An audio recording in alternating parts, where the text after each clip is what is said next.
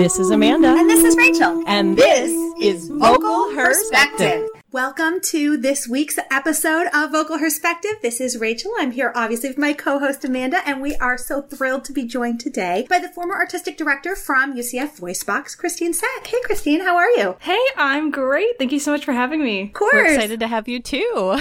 I like to start always in the same spot, which is giving people sort of a insight into your connection to acapella. So if you could talk a little bit about your sort of your acapella history. Yeah, so I did not do any acapella until college, and I got into UCF and I as a freshman got into voicebox i don't know how because i forgot all of my words in my audition and it was uh it was pretty rough. But i, I got in somehow and uh, was with voicebox for like four years. And i've been the director and assistant music director for two years artistic director for the other two years and then uh, most of my experiences with that but also i do go to festivals and i teach at festivals i've been teaching for a couple of years now so well i think you're selling yourself short since anybody who would have an opportunity to hear you sing on your on your youtube channel or in other places you have a lovely really beautiful soulful voice so i think you're selling yourself short on how you got a little in. bit. oh, thank you so much. Yeah, Sure. well, you know, four years ago it was a little bit, a little bit different. I've grown a lot with with my uh, experience in acapella. so a lot of collegiate a cappella groups tend to have a music director and then they'll have like an exec board or an e-board with a president and things like that. We don't often hear about an artistic director for a collegiate group. What was your role? What was what did artistic director entail? Yeah, I mean, I get that question a lot. I was in an audition uh, one time, and, and a girl, you know, we, we went down the line of like, oh, I'm the blah blah blah of this group, and a girl w- who was auditioning said, "What does an artistic director?" do? And i was like you're not in. It's like oh an artistic director in our group the context of voicebox was that i was in charge of the kind of like the artistic vision. And that comes down to a lot of different facets of the group from like the way that we dress, the way that we perform on stage, our choreography, the song choices, the emotional relevancy of like a song to the choreo, to the the theme that we're doing for a, a competition. So it was kind of like this nebulous overarching like this person has a good vision of what this group should be going towards and all of those decisions we think she should have a pretty big say in, or sometimes the final say in. So basically, you know, from approving people's outfits for stage and sometimes social media stuff, though we did often delegate that to another person because some people were really good at graphics. And i'm uh, not a graphic designer i'm an illustrator which are two different things. But yeah it, it was kind of like an overarching like it fit for our group a lot because we're not just a cover group. Like we didn't just like cover songs and that was it. Um, we had a pretty solid vision of like how we wanted to be perceived and how we wanted to come across to an audience and what kind of stories we wanted to tell so it worked that we had somebody directing that vision if that makes sense Yeah, it makes a lot of sense. I, I think more groups could benefit from that. You need a president that can kind of take care of the details, and you need a music director. And for all of those creative pieces that really need to be done and tied together, it takes a lot of the pressure off those other two roles so everyone can kind of focus on their lane. I think that's a good idea. Yeah. I think the other thing about the role of artistic director was that in a lot of groups, the music director functions as that artistic director. The music director usually is the one who, you know, I mean, people do democratic votes and things on on song choice and stuff, but a lot of the times the music director is the final say in a lot of stuff like that. And in our group, we had that music director who kind of took that lead. Again, like I was only artistic director for 2 out of the 4 years, and we only had that position for 2 out of the 4 years that I was in the group because it started becoming obvious that with me and Harrison, I was a big role in that decision making process. And it made sense for our group and for me specifically to like delegate that to another person. Whereas in some groups, it's not like that. Some groups function really well with just the music director making those decisions or with like the vote or with the collaboration of everybody all together and they don't really need it or they don't have somebody who specifically everybody looks to and goes what's your opinion i've noticed that a lot where some groups just don't have it and that's totally fine different things work for different groups so Absolutely. I wonder if you can talk a little bit about your vision of the group and the direction you sought to take VoiceBox in as your role in artistic director? Well, I always start a vision with inspiration. So if I think about some groups that really inspired me at the time that I was in VoiceBox and kind of pushing us towards that, I remember taking a lot of inspiration from groups like Aurora and Mix and also Lark, which are sister groups, groups like that that were even creating their own stuff and writing their own music and songs, and that were pushing the boundaries, the limits of, of acapella and taking it more of, of like we are artists on stage and not just a singing club. So I, I really I took inspiration from some pretty big groups, some pretty amazing groups, and I really like the idea of VoiceBox being like this like powerhouse on stage that also like just drew people in with a with an interesting story that came across really well. Always, you were all were some of my favorite one of my favorite groups to watch, especially in competition. Thank you so much.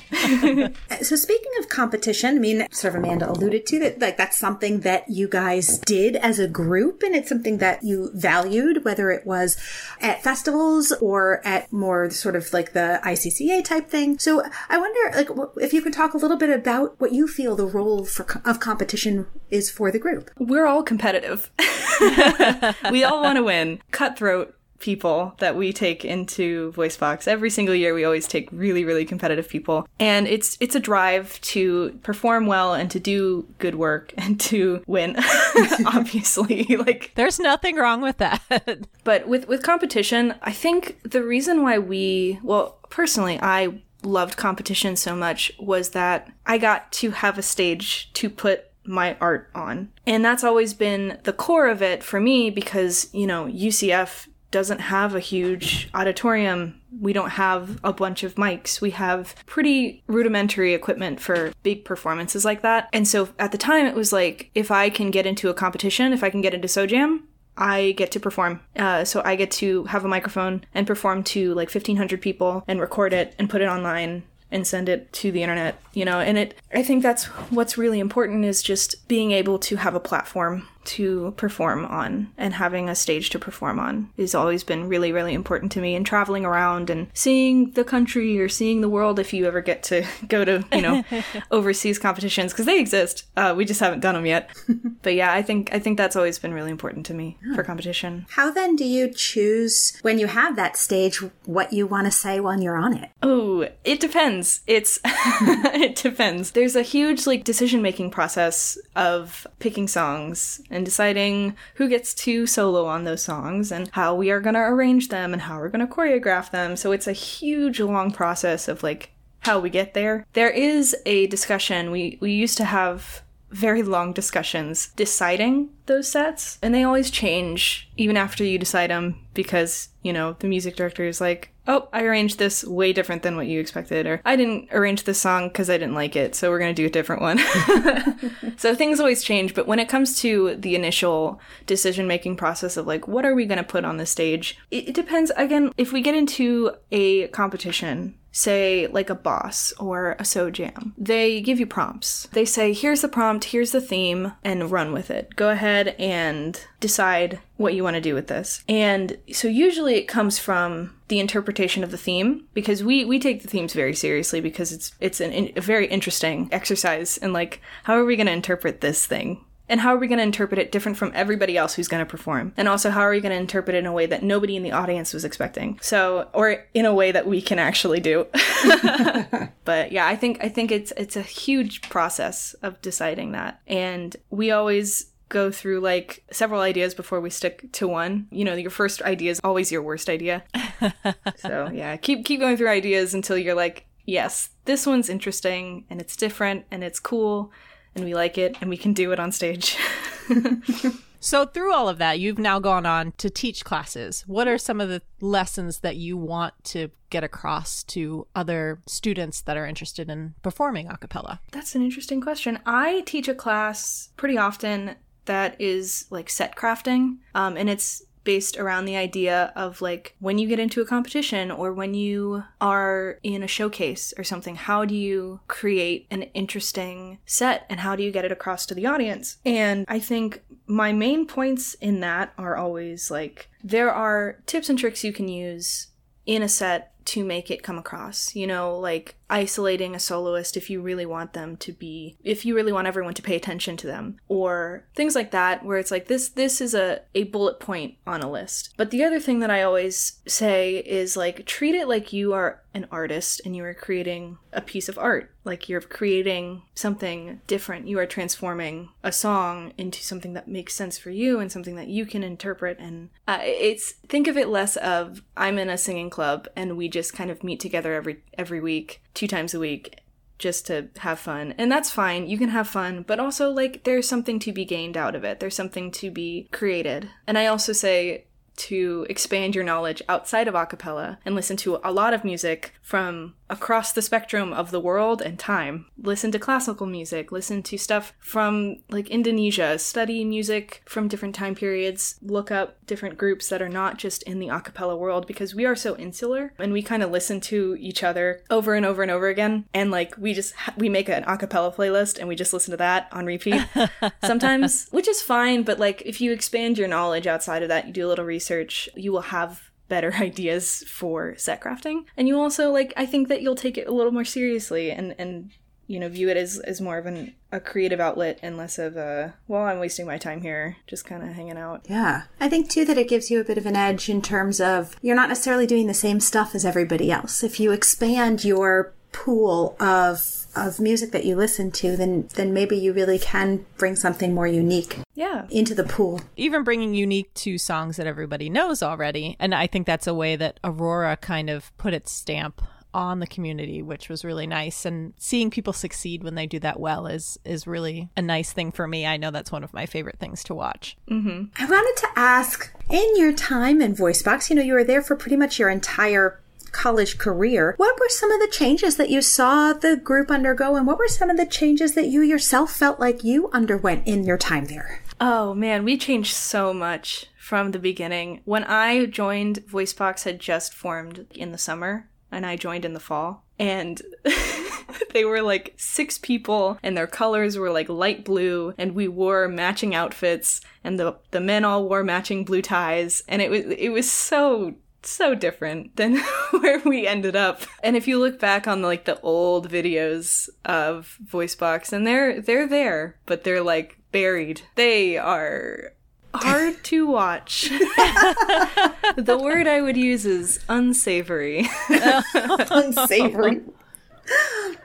Unfortunate. But, you know, we, we grew a lot. I think the biggest changes that I saw were in kind of the way that we did leadership and then also just like the vibe is is so different and the quality of of our music has definitely improved over the years, especially from when when we first started. I would say for me, I have changed so much through voice VoiceBox. I've become a more confident leader. I have become a a better singer. Absolutely. I feel like my time in VoiceBox was like one long voice lesson.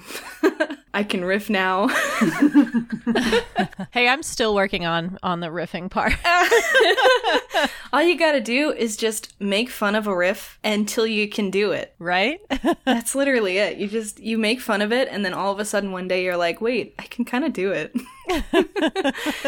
Yeah, I, I've improved a lot in my voice and in my stage presence. When I first joined, I was like a rock on stage. There's a video of me from like our first quarterfinal ever, and you see me walk across the stage at one point, and I am like hunched over, microphone like by my side. Like, I just look so uncomfortable on stage. it's like tragic. But I, I learned a lot from being around such talented people and then also seeing so many incredible groups at different festivals and through different competitions and like almost every rehearsal. We would start the rehearsal with like the screen down, like in the, the projector screen down, and like an acapella video playing. We are just like looking up to people and trying to emulate them. So through that, it's just, it's been a lot of personal improvement for me. That's a good thing to hear. For sure. As somebody who was there at the beginning of a group, if there's advice that you might have for groups who are also at the beginning, now that you've been through a couple years and, and made and seen some of those evolutions that the group has had, are there recommendations or advice that you would have for people who are sort of starting out their a cappella journey? Yeah, I think it comes down to do a lot of research, watch a lot of videos, figure out who won what and why. if you look up like winning performances from different festivals and from ICCA, then you start to notice the patterns of like what worked for them, what sounded good, what looked good. You know, find a couple people in your group if you don't already who do arrangements, work with them, and just really just emulate the people that you admire and and find out what works for you guys, what you can take from the groups that have been successful. And then also do music that inspires you instead of just like, what's popular? What can we sing on the college campus that other people will know? Like, try to expand past that and try to pick music that really moves you and really interests you. So, before we started our official interview, you mentioned that you've gone through some changes and actually thought maybe you weren't eligible to be on this show. but yes, the show is called Vocal Perspective. And really, what Rachel and I wanted to get out of this was to make sure voices that aren't necessarily heard get heard and people get to voice their opinions. So, can you talk a little bit about what's going on for you?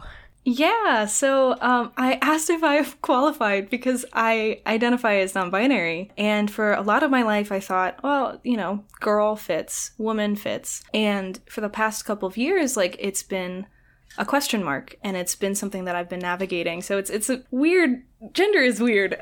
gender is is very strange. Yeah, it, being a non-binary person is very weird because I feel like I don't really fit in in a lot of places. And we had a discussion a bit ago with some other friends about gender and like specifically in acapella like gendered groups and groups that you know all female versus all male versus like what terminology we use for it. And and i made a joke and i was like let's make an a acapella group that's just all non-binary people. We just only have enbies and it's great. But yeah it's a very weird thing to to navigate because you don't know where you fit in and you don't know what you qualify for yeah. I wonder like, if you can talk a little bit more about that and how you feel like, do you feel like the community was accepting? Do you feel like the group, how did they respond to the journey that you've been going through with these changes for yourself? Yeah, I think, I think definitely the community is very accepting, which is wonderful. People, they don't question it and they just kind of go, cool. And that's, that's wonderful. Just accepting it and just moving on with your life. With me and my whole gender identity weirdness i never i never even really talk about it that much. And i definitely didn't when i was in voicebox because it was a question mark and i didn't know. You know i didn't want to be like i'm non-binary if i didn't really quite know which is a struggle a lot of people go through because gender and sexuality are so nebulous and so strange and ever changing and one change that i did notice in our group and then also in just the general acapella, like acapella community was just the switch in terminology and from co-ed to like all gender was really mm, nice. Yeah. That felt really good. yeah. Have you had a chance to sort of voice your own opinion and how and, and be a part of that conversation? I'm starting to because I've I've gotten a lot more comfortable in my identity in the past, you know, year or so. And I've been invited to a few conversations about it. And it's nice to be able to talk about it because I know a lot of people don't know much about non binary and what that means. And like, I think it's really nice to be able to talk about it and answer questions and, you know, in a respectful and honest way because a lot of people are like, what does that mean? And I'm like, well, let me tell you.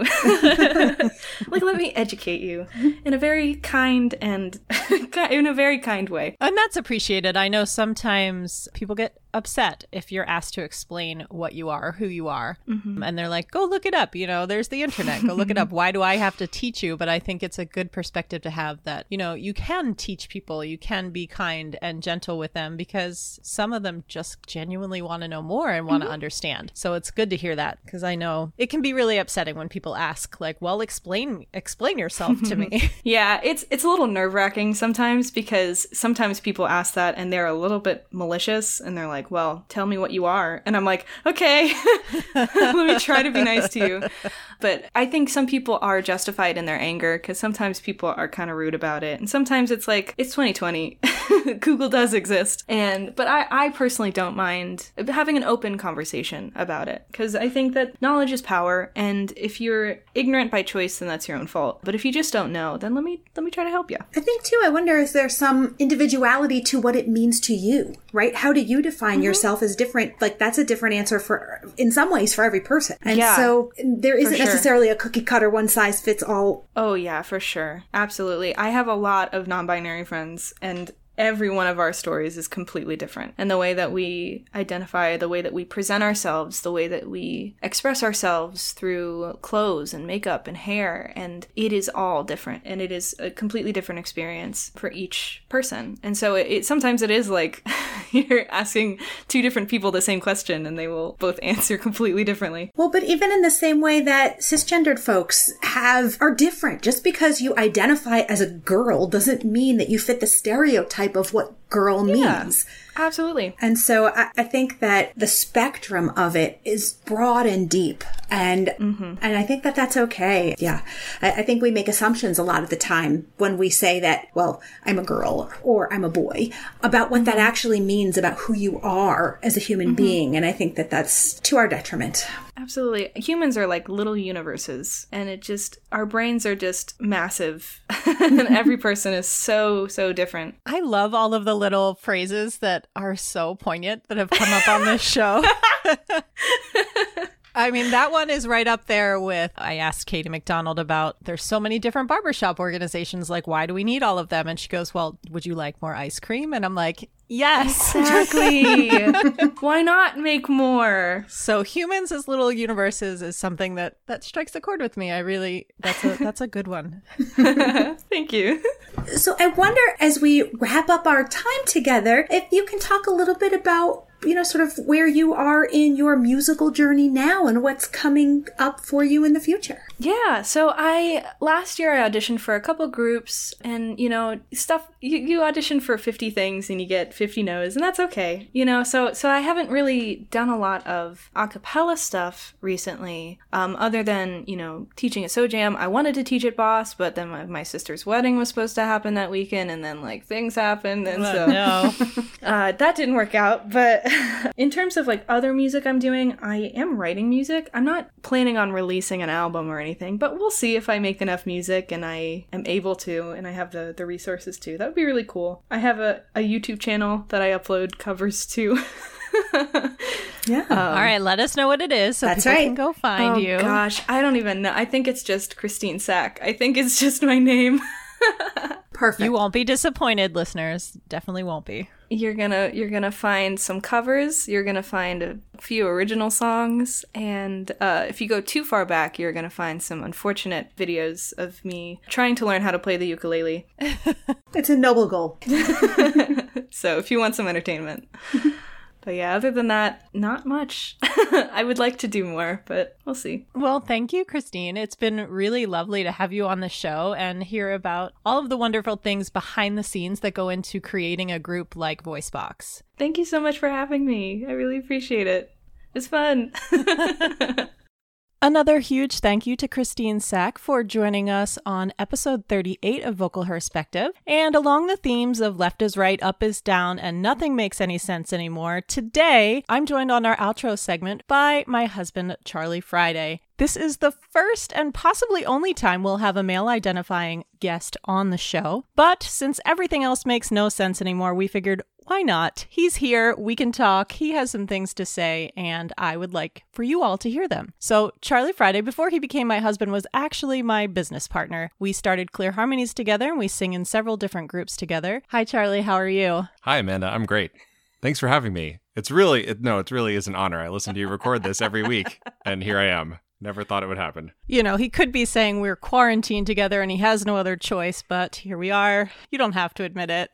anyway, I think over the last 10 years or so of us doing business together, there's been a pretty large learning curve for both of us. And Charlie is a cisgendered heterosexual white male, which is usually not the not the target of this show. However, I think over the course of our business relationship and personal relationship, you've been able to see things differently because you work with me and also our other female identifying staff. Oh, absolutely. It's definitely been a, a really good experience working when, in what I would say is a, a primarily female company. Uh, I'm kind of the outlier, actually, which has been great. I've learned so much from Ellie and from you. And I think also that I've we've learned from each other in addition. I think I've developed the reputation for being our uh, on-call jerk in the business when when we need someone to to crack some heads. But I, I think so. I think that there's definitely been a it's a two-way street of learning, and I have definitely been thinking about like what I've learned from you and Ellie. And, you know, part of the purpose of this podcast and part of my underlying mission in all of the work that I do is educating people that don't really understand what it's like. And especially for me, what it's like to be a woman in a career that has predominantly been male up until very recently, and it still is. So, what were you surprised to learn about when you started working with me and working with Ellie? Well, I think the first thing that comes to mind, and it might surprise you, is I mean, I mean, I learned many things from you when we were having our first couple of years of business and working in groups, and but I think the the first real sort of head turning moment for me was when we we moved into this house and we started building a studio and we were talking about paint colors and vibes and things like that. And you said very specifically that you wanted it to be a creative space that felt good for everybody to be in, and that really stuck with me. Having been in a lot of recording studios, I can confirm with 100% accuracy that a lot of them are very not female friendly. They're designed for male comfort and it's a very it's a very male centric vibe in most recording studios. And I get that, but there are ways to design them where it is a, a neutral space and I mean neutral in the fact that it's comfortable and appealing to everybody and not just one segment of the use population. Right. So, as Charlie has heard me complain about on a fairly regular basis, is that now that women are showing an interest in this arena and actually showing some pretty great talent, we don't want to be the token female. We don't want to be brought on board to show everybody else, look, see, we diversified. We brought on a girl. What ways have you learned that we just need to be incorporated into the business and not put a gender line up? What ways have you changed and maybe suggest that other people can incorporate those changes in their daily lives or daily business? That's a great question. Well, I think that especially in the live arena, which is where I have had most of my higher level experience, that's an even more